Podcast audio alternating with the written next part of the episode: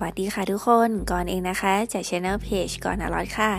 วันนี้ก่อนอยู่กับหนังสือพ็อกเก็ตเล่มเล็กๆ จับกระทัดรัดถนัดมือนะคะ ที่มีชื่อว่าอิคิไกค่ะ The Little Book of Ikigai โดยผู้เขียนคือคุณเคนโมกิแปลโดยคุณวุฒิชัยกฤษณะประกรณ์กิจ เล่มนี้นะคะ โดยสำนักพิมพ์ Change Plus ค่ะจำนวนหน้าที่ 252 หน้า อันที่จริงก่อนหน้าที่จะมาอ่านอิคิไกเล่มนี้นะคะก่อนเนี่ยเคยอ่านอิคิไกอีกเล่มหนึ่งมาก่อนแล้วค่ะ แต่ว่าตอนนั้นอาจจะยังไม่ค่อยเข้าใจความหมายของอิคิไกที่เขาต้องการที่จะสื่อออกมาค่ะทำไมถึงมาสนใจอิคิไกนะคะ เพราะว่าน่าจะมี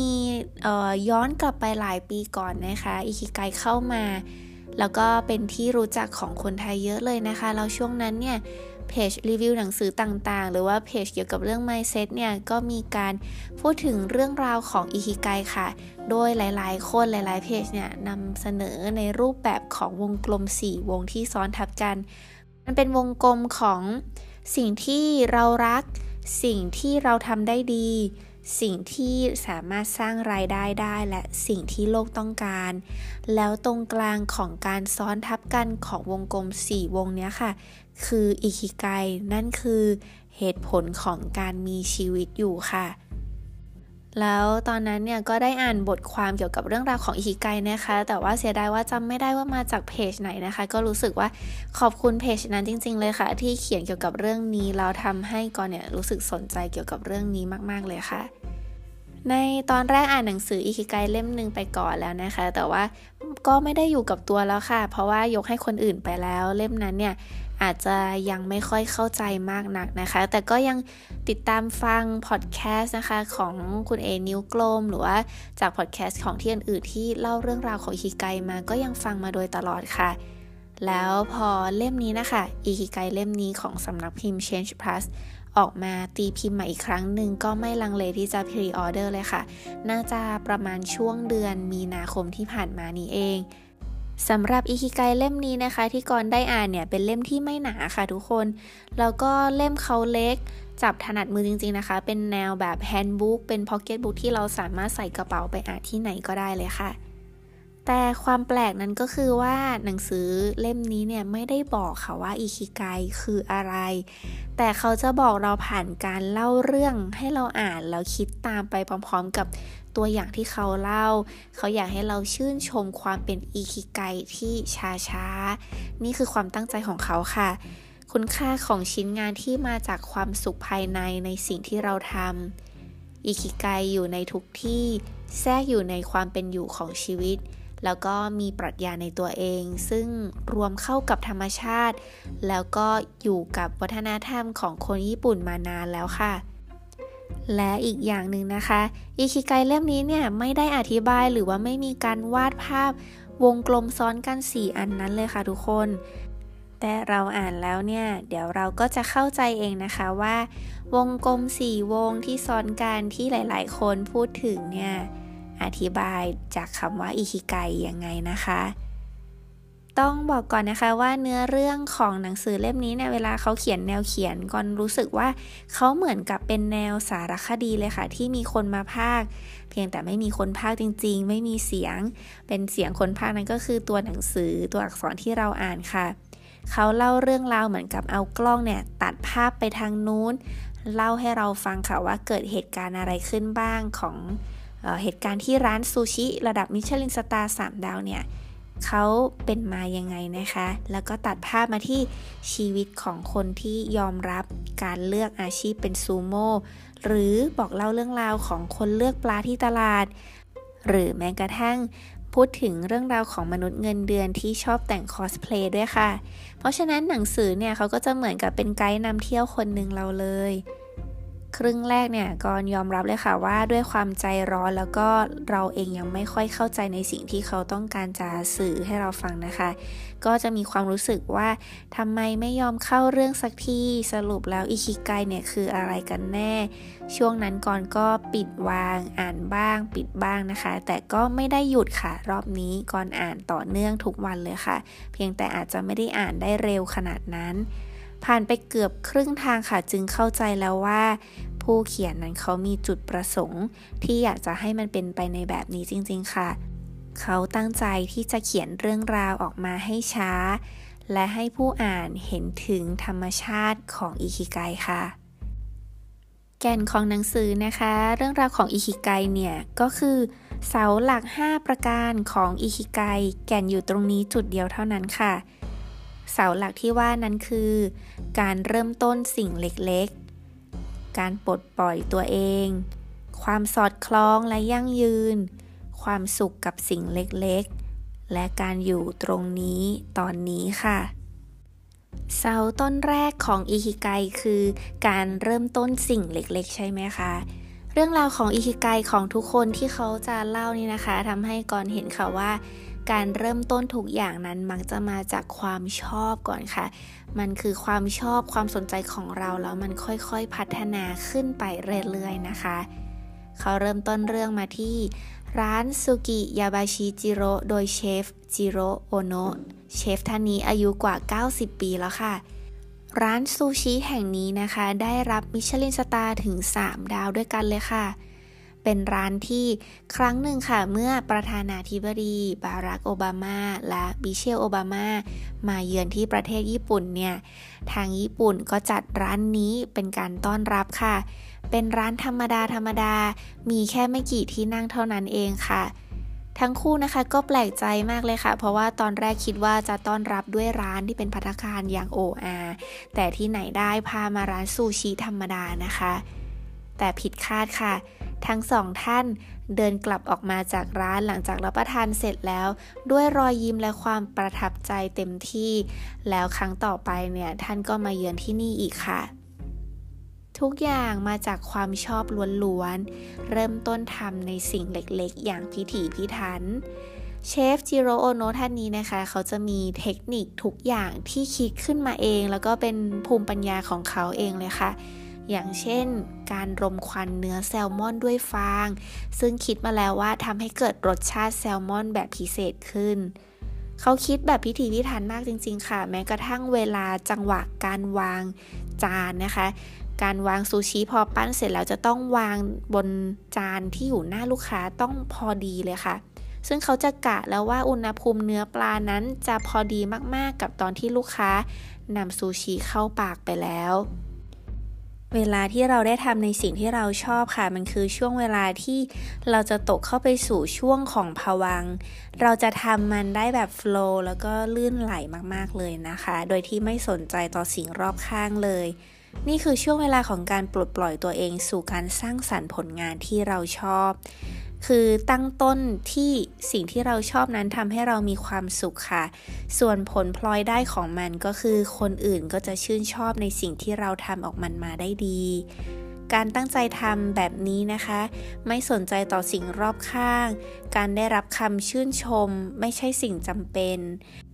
รางวัลใด ๆ หรือเงินทองใด ๆ อาจจะไม่ใช่สิ่งที่เราต้องการ แต่มันคือการรับรู้ของตัวเราค่ะว่า เราอยู่ตรงนี้ตอนนี้ มันคือการมีความสุขอยู่กับปัจจุบันขณะที่เราอยู่ตรงนี้ค่ะ เขาพูดถึงอีกเรื่องหนึ่งด้วยนะคะ ที่ก่อนว่าเป็นความรู้ที่ดีมากเลยไม่เคยรู้เรื่องนี้มาก่อนเลยแล้วก็น่าสนใจค่ะ คือเรื่องราวของคนที่มีอาชีพเป็นซูโม่ค่ะหลายๆ คนอาจจะไม่เคยทราบมาก่อนนะคะว่าซูโม่เนี่ยนับเป็นอาชีพหนึ่งเลยนะคะ ของคนญี่ปุ่นเป็นอาชีพเก่าแก่เลย โดยซูโม่เนี่ยจะมีตำแหน่งด้วยค่ะ โดยการจดบันทึกผลแพ้ชนะเนี่ยก็จดกันมาตั้งแต่สมัยก่อนเลยค่ะ ซูโม่เนี่ยที่จริงอะเขาสู้กันแค่ 3 นาทีเท่านั้น แต่ระยะเวลาที่กินเวลานานนี้เป็นเพราะว่าเขาจะมีการทำพิธีก่อนการประลองกัน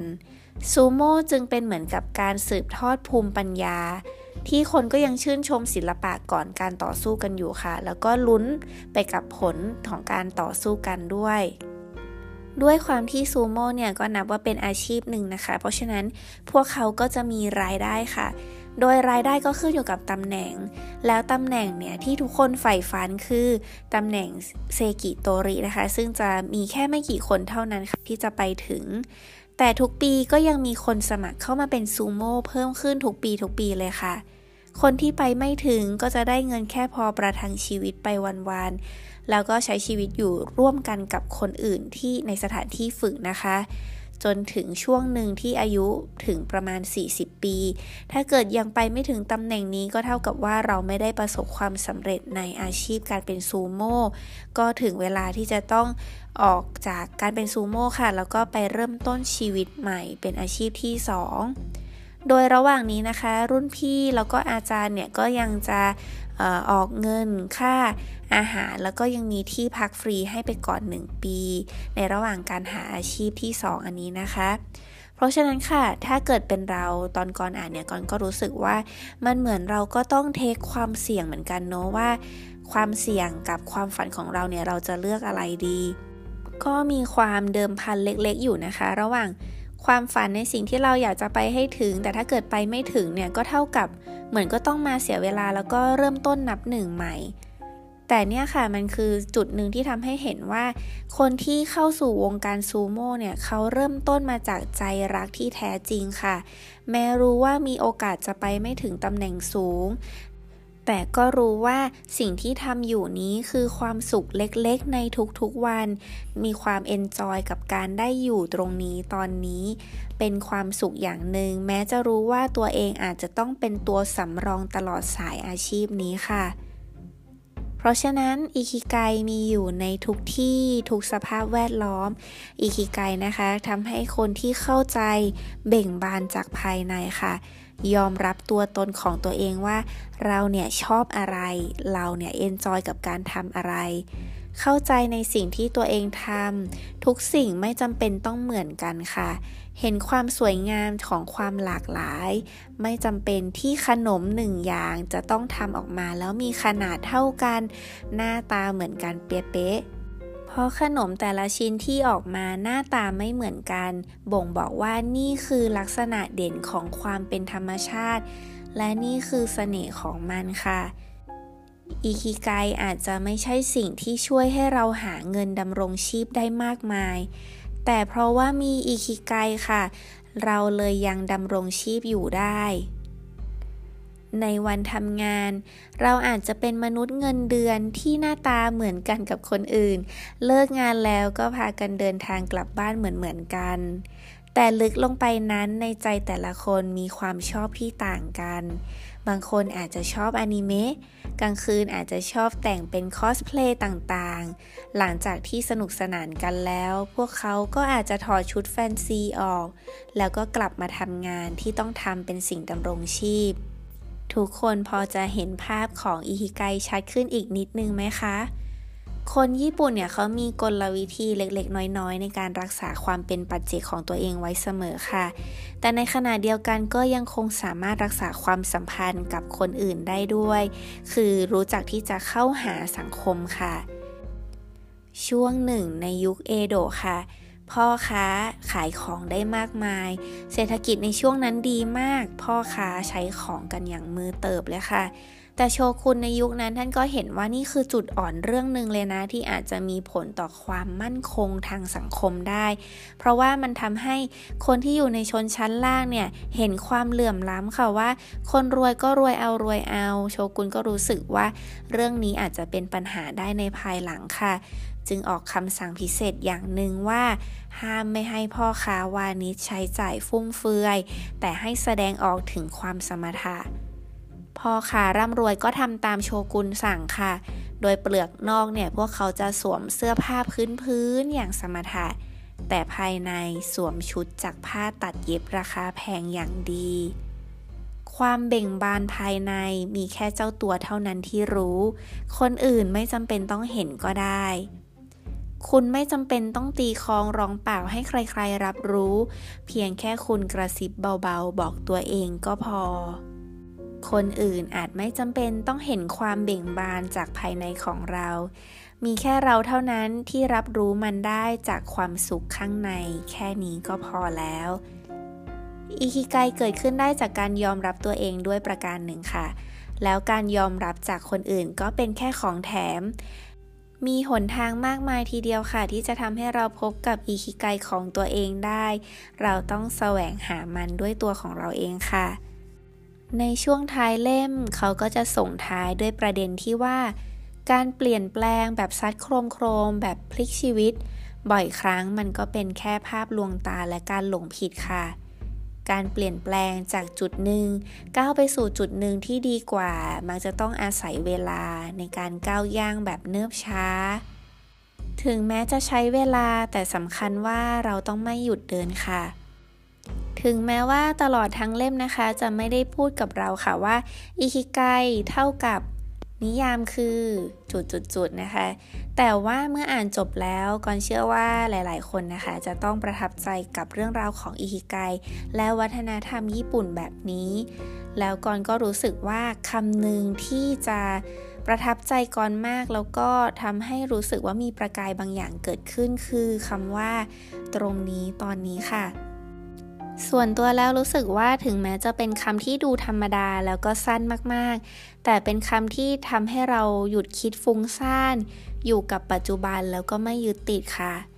ก่อนก็หวังว่าเล่มนี้เนี่ยน่าจะเป็นแรงบันดาลใจในการทำแล้วก็เปลี่ยนแปลงไปสู่สิ่งใหม่ ๆ หลายๆ อย่างค่ะมีแค่เราเท่านั้นที่รู้ว่าเกิดอะไรขึ้นกับตัวเราเองบ้าง โดยที่เราอาจจะไม่จำเป็นต้องอธิบายให้แก่คนอื่นเลย นี่อาจจะเป็นอิคิไกอีกอย่างหนึ่งก็ได้นะคะ ขอบคุณทุกคนนะคะที่รับฟังกันมาจนถึงตรงนี้นะคะ แล้วก็ถ้ามีอะไรแนะนำติชมมาบอกกันได้เสมอค่ะ ตอนนี้เนี่ยกอนก็เริ่มหัดทำเพจบน Instagram แล้วนะคะ ทุกคนก็สามารถติดตามกอนได้ค่ะ ไม่ว่าจะเป็นทางช่องทางนี้นะคะ Spotify b l o g d i t Google Podcast Apple Podcast Podbean นะคะ หรือว่าทาง Facebook YouTube Channel กอนอลอตค่ะ แล้วก็ช่องทางใหม่ช่องทางหนึ่ง Instagram กอนอลอตนะคะขอให้ทุกคนได้พบกับอิคิไกของตัวเองในเร็ววันนี้นะคะ ขอบคุณทุกคนนะคะสำหรับวันนี้ สวัสดีค่ะ